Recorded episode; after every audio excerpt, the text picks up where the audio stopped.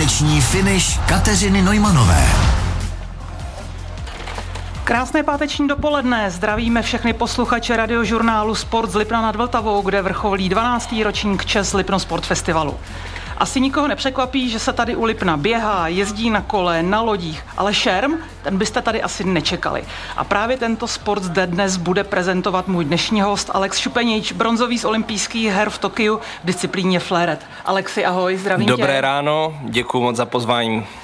Já začnu takovou nezvyklou otázkou. Já jsem se včera bavila se svými přáteli na téma šerm a oni mi říkali, ať se tě zeptám na to, s jakou zbraní nebo s jakým eh, vybavením by v současné době přijel rytíř na koni.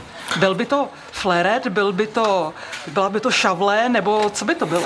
Tak myslím, že moderní rytíř by přiletěl s dronem, ale, ale já věřím, eh, že by to byl fleret, protože jsem fleretista, šermu s fleretem, je to, je to moje zbraň, moje disciplína a přesně, jak si říkala, tak ještě jsou další dvě zbraně, kort a šavle. Ale moderní rytíř, říkám, asi by přijel s, eh, s moderním telefonem a dronem teďka už. Právě jsem přemýšlela, když jsem si dělala přípravu na rozhovor, jestli se skutečně říká, že to je zbraň, protože e, já jsem si nebyla jistá, jestli m- vlastně sportujete se zbraní. Je to tak, je to, je to když eh, před závodama jdeme, tak eh, jdeme na weapon control a weapon je zbraň, takže ano, šermujeme ze zbraní. E, ty jsi také moderní člověk, nicméně ponořil jsi se někdy do historie šermu opravdu hlouběji? Kam až sahá? No, uh, ponořil, uh, abych jako trošku věděl, ale mě vlastně samotného nejvíc baví to, jak se ten sport vyvíjí. Mě, mě strašně baví, že mm, v roce 2016 na olympiádě se šermovalo úplně jinak než v roce 2021. Ten sport jde strašně rychle dopředu a to se mi na tom strašně líbí, že vlastně člověk se musí adaptovat podle toho, jak to pískají rozhodčí, jaký je teďka moderní styl šermu a strašně mi to jako líbí, jak, jak, jak se to vyvíjí, ale m, tuším, že m, jako sahá samozřejmě středověk, prostě m, Mezopotámie a tak, ale a, ten řekněme, nějaký šerm moderní nebo, nebo sportovní, tak ten, ten tuším začal v, ve Španělsku a v Itálii, Francii, tady v těle zemí a vlastně doteď uh, Itálie a Francie jsou určitě lídry tohoto sportu. A která z těch již zmiňovaných zbraní byla právě u zrodu šermu, víš to? Hmm. Byla to šavle? No, to, to nevím, to nevím, ale vím, že, uh, vím, že Fleret uh, byla dříve tréninková zbraň pro kort, to si myslím, ale uh, nerad bych jako řekl, jako zas takový znalec úplně historie nejsem, spíš jsem, jak, jak, jak si řekla, moderní člověk. Další, co mě včera právě při diskuzi o šermu zaujalo, bylo to, že muži měli obecně daleko větší povědomí o těchto zbraních i o šermu jako takovém. Já sama se považuji za velkého amatéra ve znalostech o šermu, i když se na něj strašně ráda dívám. Zkus úplně jednoduše popsat základní rozdíly, třeba pro nás, pro ženy, mezi těmito třemi zbraněmi. Tak nejenom pro ženy, ale i pro muže. Věřím, že uh, jsou i muži, kteří, kteří se v šermu, v šermu nevyznají, ale tak ten základní rozdíl je v tom, že Fleret a kord jsou bodný zbraně a šavle je sečná. A pak ten zásadní rozdíl je v platném povrchu. Takže ve fleretu platí zásah jenom pouze na trup, v kordu na celé tělo a v šavli jenom od půl těla nahoru, včetně ruk a, a hlavy. Takže v tomhle je ten rozdíl. Plus ještě fleret a šavle a, jsou konvenční zbraně, což znamená, že se tam respektuje právo útoku a právo obrany. Do toho bych úplně nezabíhal, ale to je přesně to, že pak v televizi vidíte, že se oba dva radují, ale jenom jeden dá zásah. Pojďme k dnešnímu dni. Ty jsi přijel na festival sem do Lipna nad Vltavou prezentovat svůj sport. Můžeš prozradit těm, kteří nás poslouchají a jsou třeba po okolí, na co se mohou těšit, kde tě tady mohou vidět? No tak určitě přijďte tady na, na festival. Je tady nejenom šerm, ale spoustu, spoustu dalších sportů a spoustu zábavy. A na šermu se můžete těšit na to, že tam se můžete podívat přímo na vybavení, ze kterým jsem šermal v Tokiu. A můžete si, můžeme spolu pokecat, můžete se zeptat na otázky, které ještě tady nepadnou napadnou a určitě si můžeme zašermovat. A jednu otázku máme tady od posluchačky přímo v Lipě nad Vltavou. Dobrý den, já bych se chtěla zeptat, jestli je šerm něco, co se musí dělat vlastně od malého věku. Um, No je dobrý dotaz, super dotaz, děkuji za něj. Uh, určitě nemusí. Uh, samozřejmě, když uh, byste chtěla uh, dosáhnout velkých výsledků a jet uh, reprezentovat na olympiádu, tak asi je dobrý začít v 8, v 9 letech, ale šerm se dá začít dělat kdykoliv a vlastně i pro zábavu, i, i, i proto, aby se člověk dobře cítil a je to strašně dobrý sport. Vlastně když to zkusíte, tak to teprve pochopíte, jak super to je. Alex Šupenič je s námi na radiožurnálu Sport. Poslouchej Sport. Radiožurnál Sport. Fléretista Alex Šupenič je s námi na radiožurnálu Sport tady v Lipí nad Vltavou v Airstreamu radiožurnálu Sport. Eh, Sašo, byla tady eh, otázka právě na to, kdy začít eh, se šermem u dětí. Já tady mám připravených také pár otázek na toto téma, ale začněme u tebe. Prý jsi úplně nemiloval šerm jako dítě. Já jsem, Alex. Je to tak, já jsem, já jsem začal asi v 8, v 9, nějak tak se to lámalo tam. Ne, že bych to nemiloval, já jsem ho akorát nechápal.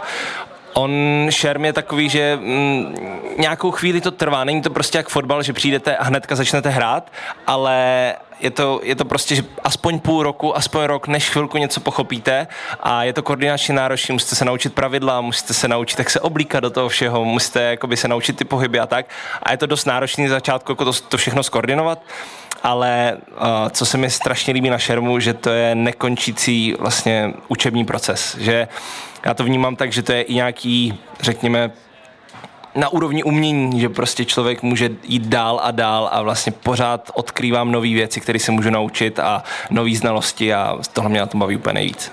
Co bys tedy poradil rodičům, kteří se rozhodli přivést své dítě do šermířského klubu, aby to ty děti bavilo, aby je to chytlo, aby neudělali nějakou zásadní chybu už v samém začátku?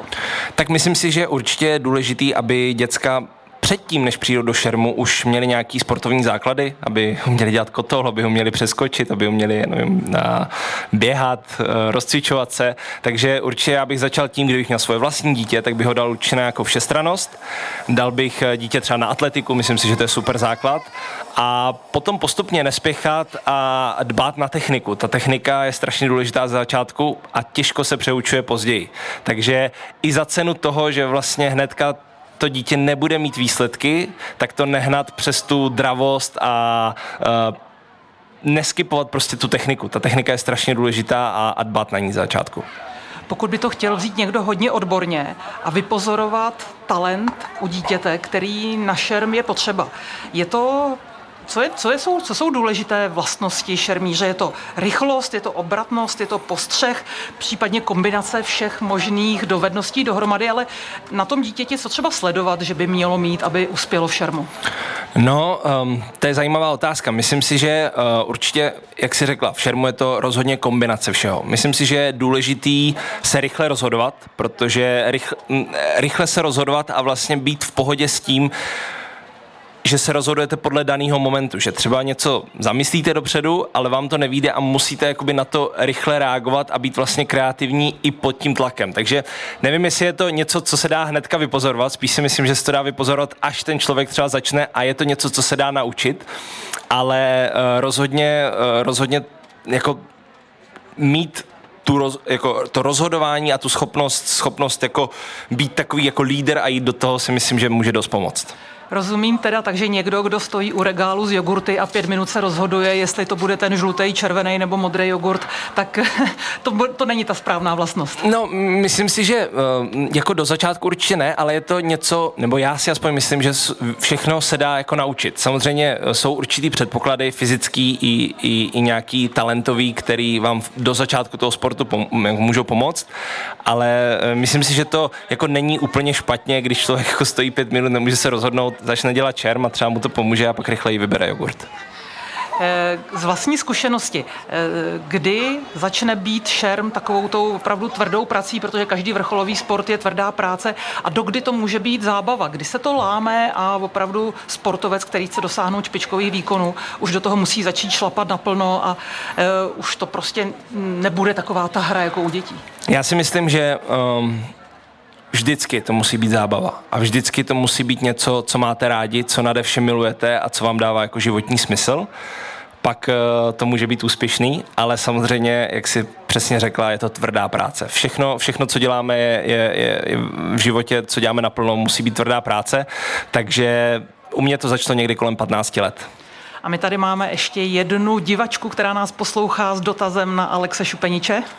Dobrý den. Dobrý den.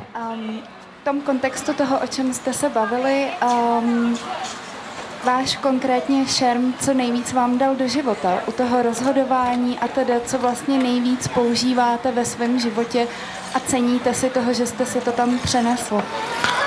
Um, děkuji za dotaz. No, mm, se mnou je šerm a ten sport tak spojený, že vlastně všechno, co dneska jsem, jsem hodně díky tomu sportu a díky tomu, co jsem se jako díky sportu jsem se naučil, protože uh, v konečném důsledku to není jenom to, že jste na té planči, že vás to jako nutí do tréninku a že musíte být organizovaný, že musíte uh, být zodpovědný a tak dále, ale jsou to i momenty, že třeba hodně cestujete a uh, ve velmi raném věku se musíte jako naučit fungovat a možná co mi šerm dal, že jsem jako mnohem rychleji dospěl, než uh, moji, um, řekněme, jak, jak bych to řekl, uh, vrstevníci. vrstevníci, tak, vrstevníci, takže jsem rychleji dospěl, ale konkrétně v tom šermu uh, myslím si, že uh, u mě zase ta vlastnost, která není dobrá, je, že jsem třeba netrpělivý v něčem a vnímám to tak a díky tomu sportu se to snažím učit a snažím se to přenášet ze života do sportu a naopak. Takže pro mě nejhorší představa je čekání na výtah. Alex Šupeníč je s námi na radiožurnálu Sport a vrátíme se po písničce. Alexi, ty jsi mi teď tady prozradil, což je pro mě novinkou, že ty máš letošní sezónu už za sebou. Jaká byla? Eh, je to tak, eh, sezóna skončila a myslím si, že byla velmi stabilní, eh, plná dobrých výsledků ale taky zároveň plná velmi těsných proher. Jako musím říct, tolik uh, proher 15, 14, 14, 13, 13, 12 tenhle rok, kolik jsem měl, tak to jsem žádnou sezónu nezažil. Věřím, že tuhle sezónu jsem si veškerou tu smůlu vybral uh, tady v těchto těsných prohrách a nejenom smůlu, ale věřím, že jsem i na tom budeme jako pracovat, abych tyhle zápasy jako vyhrával. A uh, byla dobrá, byl jsem, vyhrál jsem velký mezinárodní turnaj v Paříži, uh, byl jsem třetí na uh, Grand Prix, což je ekvivalent tenisového Grand Slamu v Turíně. Uh, byl jsem šestý na Grand Prix v, v Koreji, takže si myslím, že spousta, spousta vyrovnaných výsledků a, a dobrý start do olympijské kvalifikace.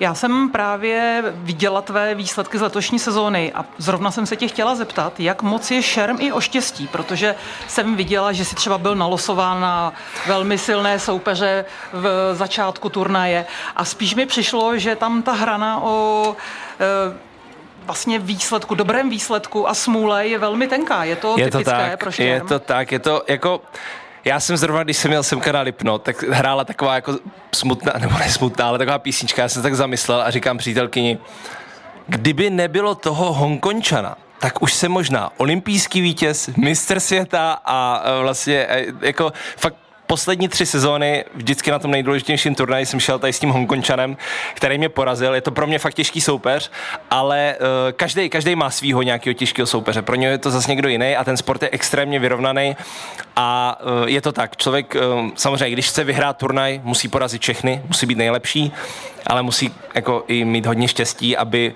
třeba na ty nejlepší narazil později, anebo třeba vůbec. A, a musím říct, že tuhle sezónu to štěstí uh, se trošku jako vyhlo obloukem, ale uh, nevadí. Uh, ono je to tak sinusoida, prostě občas nahoru, občas dolů. Dá se teda z tvého pohledu říci, že naopak na olympijských hrách v Tokiu, kde si získal bronzovou medaili, fantastickou bronzovou medaili, si naopak to štěstí měl nějaké navíc?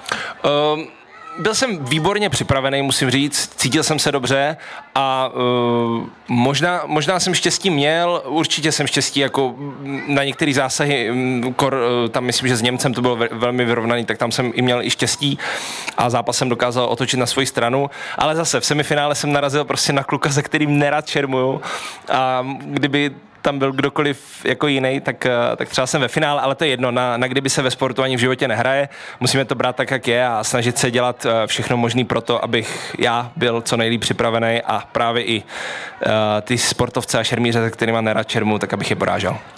Máš po sezóně, takže je čas i na jiné věci, než na tvrdý trénink, turnaje, soutěže. Ty plánuješ i kemp, šermířský kemp, včetně exibice pro děti. Je to tak. Zkus pozvat tvé fanoušky a milovníky šermu? No velmi rád, tak uh, už desátý ročník uh, Fencingem Brno uh, budu pořádat uh, v Brně uh, na Sokole Brno 1 v mém domácím, domácím klubu. Tam bohužel už se nikdo nedostane, protože už jsou všechny místa jakoby plný, ale na konci toho soustředění pro mez, toho mezinárodního kempu uh, je exibice, která se jmenuje Alexův Summer Jam a bude to na Jakubském náměstí v Brně 1. září v pátek, takže jakoby první školní den, ale myslím si, že většina lidí bude do školy v pondělí a čtvrtýho, takže jste všichni zváni. V 7.30 večer bude zábava, bude party, bude šerm, takže určitě doraste. Ty jsi už nakousl vstup do olympijské kvalifikace pro olympijské hry v Paříži. Tak eh, jak na tom aktuálně jsi a kdy nastane ten den D nebo ty nejtěžší chvilky, kdy budeš muset opravdu potvrdit svoji pozici pro nominaci na olympijské hry? No, eh, já bych rád tady řekl jednu věc. Eh, to, že jsem byl třetí na olympiádě, vůbec neznamená, že se automaticky kvalifikuju na další olympiádu a vůbec to není tak, že když jsem třeba nejlepší v České republice ve fleretu, tak to taky neznamená, že automaticky jedna olympiáda olympiádu, což si spoustu lidí myslí. A ta kvalifikace je velmi náročná, e, je týmová, což e, s naším týmem zatím nemáme těch kvalit, aby jsme se dokázali kvalifikovat. Tím pádem zbývají individuální místa a ty jsou jenom tři na celou Evropu, což e, při, při, při těch podmínkách, že Evropa je nejsilně, nejsilnější kontinent, je uh, fakt náročný, ale už se mi to dvakrát povedlo, povedlo se mi to do Ria i do Tokia, tak uh, tady můžu slíbit, že udělám všechno pro to, aby se mi to povedlo i do Paříže, ale je to fakt těžký. A kdy bude teda ten rozhodující zápas? A těch eh, ještě, mm, myslím, že nám zbývá šest světových pohárů, takže do března 2023 dubna bude rozhodnuto. Poslouchej Sport. Radiožurnál Sport. Zdravíme z Airstreamu radiožurnálu Sport, ve kterém sedí Alex Šupenič a vysíláme z Lipna nad Vltavou, kde až do neděle probíhá 12. ročník Čes Lipno Sport Festivalu. Eh, Alexi, pojďme k tvému asi sportovnímu životnímu výkonu a výsledku k olympijským hrám v Tokiu. Ty jsi nebyl jednoznačným favoritem na medaily. Eh, jak ti tvůj vlastně bronzový úspěch změnil sportovní a třeba i osobní život?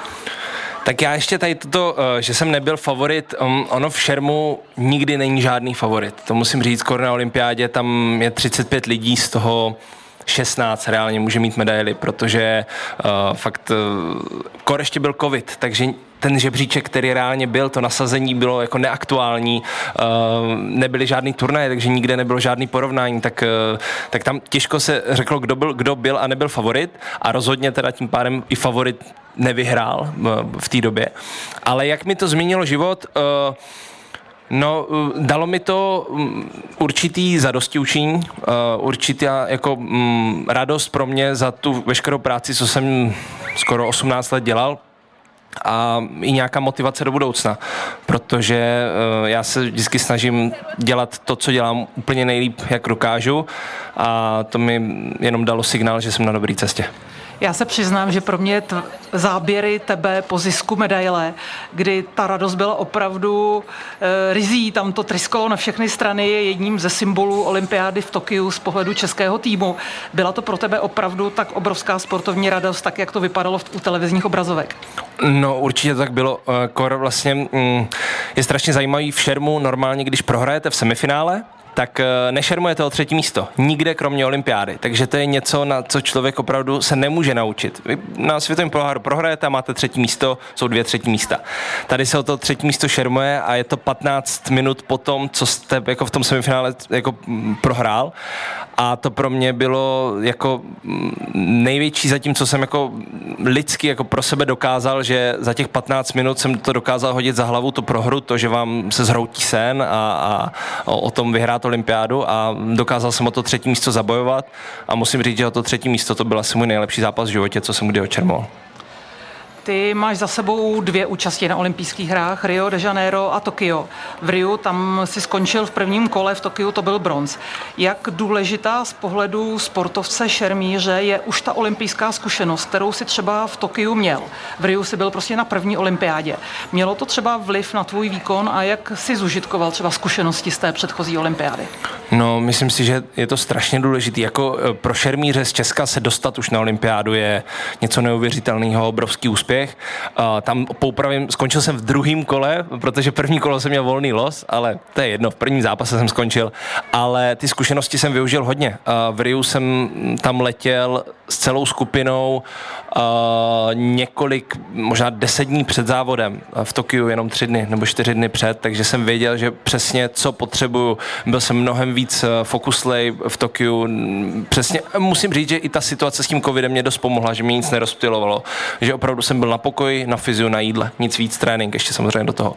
A v tom Riu, mm, tak eh, tam to bylo obrovský a mm, bylo tam hodně mm, věcí, které člověka mohly rozptýlit, a, a, ale skvělá zkušenost, jsem za to strašně rád a vůbec to neberu jako neúspěch třeba to Rio. Beru to tak, že mm, bylo to součást cesty, bylo to něco, co se mi povedlo, že jsem se tam kvalifikoval a já říkám, všechno v životě má být tak, jak má a ty nejlepší věci nás čekají zítra, takže...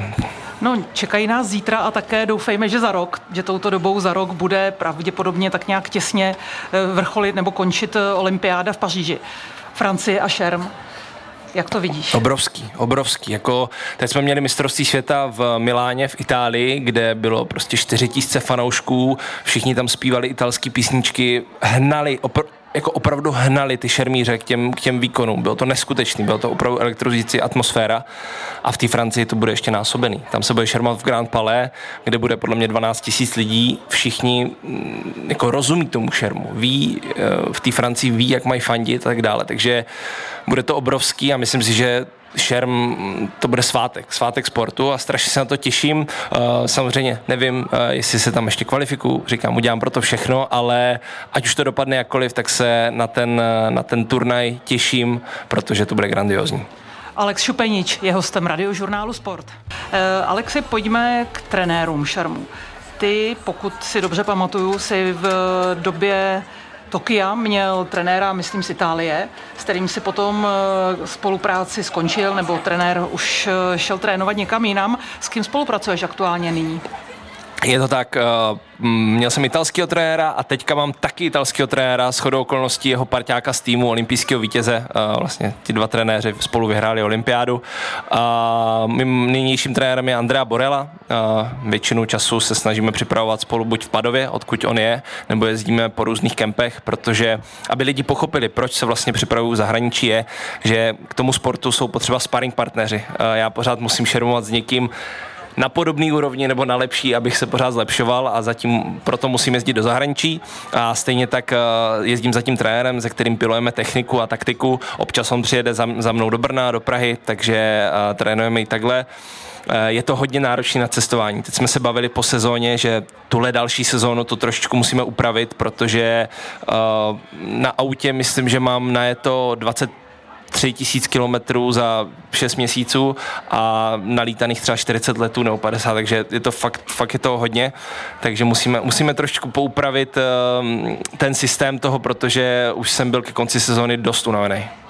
Jaké jsou tvá očekávání od trenéra? Já si pamatuju, co dělal trenér pro mě v době aktivní kariéry, ale v tom šermu je to spíš o té technice, o managementu, o schánění sparring partnerů. Eh, k čemu ty potřebuješ trenéra? Uh, no tak většinou ten management, to schánění sparring partnerů a tak si zařizu sám, protože už za tu dobu, co šermu, tak eh, mám dost kontaktů a myslím si, že s dost lidma, trenéry se znám, takže se dokážu domluvit. Eh, a ten trenér je hodně, jeho funkce je důležitá v analýze těch zápasů a potom taky, že spolu trénujeme tu, tu techniku. Je to něco podobného, jako když v boxu s trenérem jdete na lapy, tak takhle bych to k tomuhle přirovnal. A pak samozřejmě jeho funkce na závodech, kdy on sedí v boxu vedle, vedle planče, což je dráha, na který šermujeme a tam mě radí a snaží se jako těma svýma očima z boku mě, mě dát co nejlepší radu. Můžeš nám prozradit, jestli to není nějaké tajemství. Co je tvou slabinou? Na čem třeba pracujete? V čem se potřebuješ zlepšit? A nebo je to u šermu kombinace všeho dohromady a nedá se říct, co je jasn, jasná slabina, případně silná stránka šermíře? Uh, už jsem na tady tu otázku tady odpovídal na začátku. Je to určitě moje netrpělivost. Já když bych to měl přirovnat, tak uh, kdybyste běželi maraton, tak posledních 100 metrů prostě napálíte naplno. Prostě chcete, vidíte ten cíl a napálíte.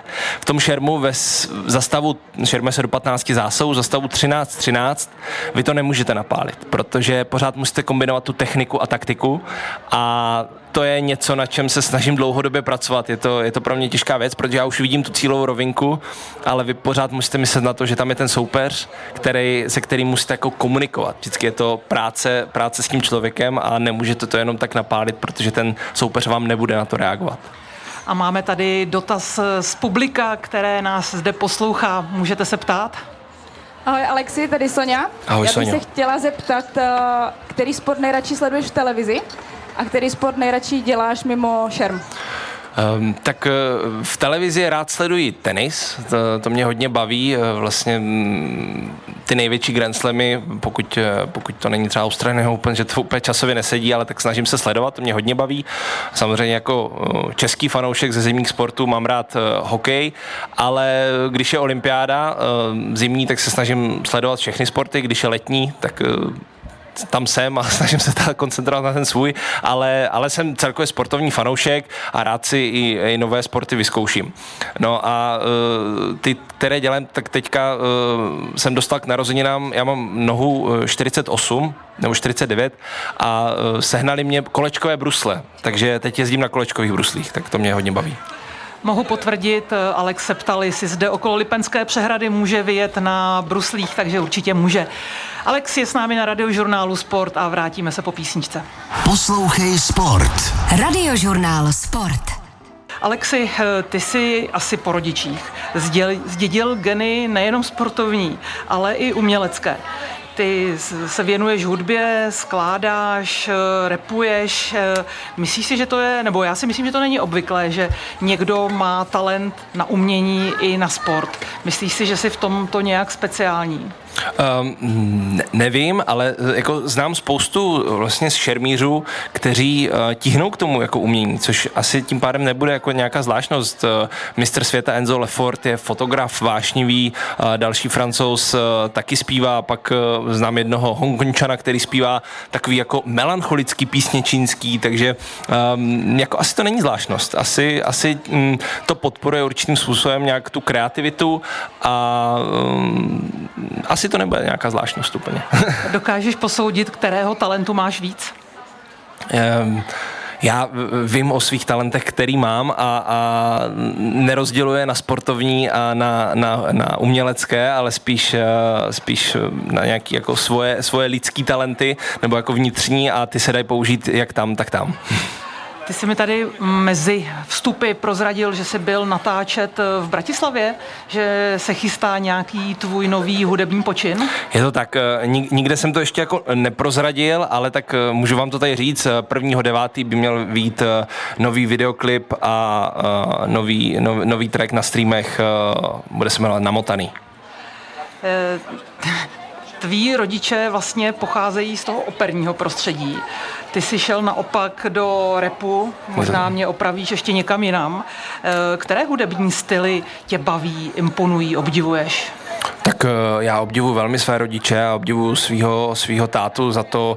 eh, Vlastně teď i, i mm, s odstupem času ho obdivuji mnohem víc, než když jsem byl malý, protože eh, jako malý jsem si neuvědomoval, že mm, zpíval v Miláně mm, Laskala nebo že zpíval v Covent Garden v Londýně, tak to mně přijde opravdu velký a, něco, co, co zaslouží uznání. Eh, Já jsem oproti tomu malý pán, ale eh, snažím se dělat eh, tu hudbu srdcem a snažím se to dělat tak, aby mě to bavilo a abych já z toho měl radost. Samozřejmě se tomu nevěnuji tak moc jako sportu, protože sport je moje priorita, ale když už to dělám, dělám toho míň, ale když už to dělám, tak se to snažím dělat co nejlíp dokážu. Ty budeš pravděpodobně ještě pár sezon šermovat. Nicméně, kde vidíš svoji budoucnost? Bavili jsme se před chvílí tady mimo eh, záznam o tom, že si nedokážeš představit, že by si šermoval jen tak pro zábavu, až jednou kariéru skončíš. Eh, Plánuješ už, eh, co bude jednou v budoucnu? Plánuju, ale nikdy o svých plánech nemluvím, protože eh, nechci rozesmát Boha, ale jasně, no říkal jsem, že vlastně nedokážu si představit úplně jen tak si jít zašermovat, tak někdo si jen tak jde čutnout třeba fotbal, tak uh, já bez toho, be- bez té vize a bez toho cíle uh, úplně si to nedokážu představit.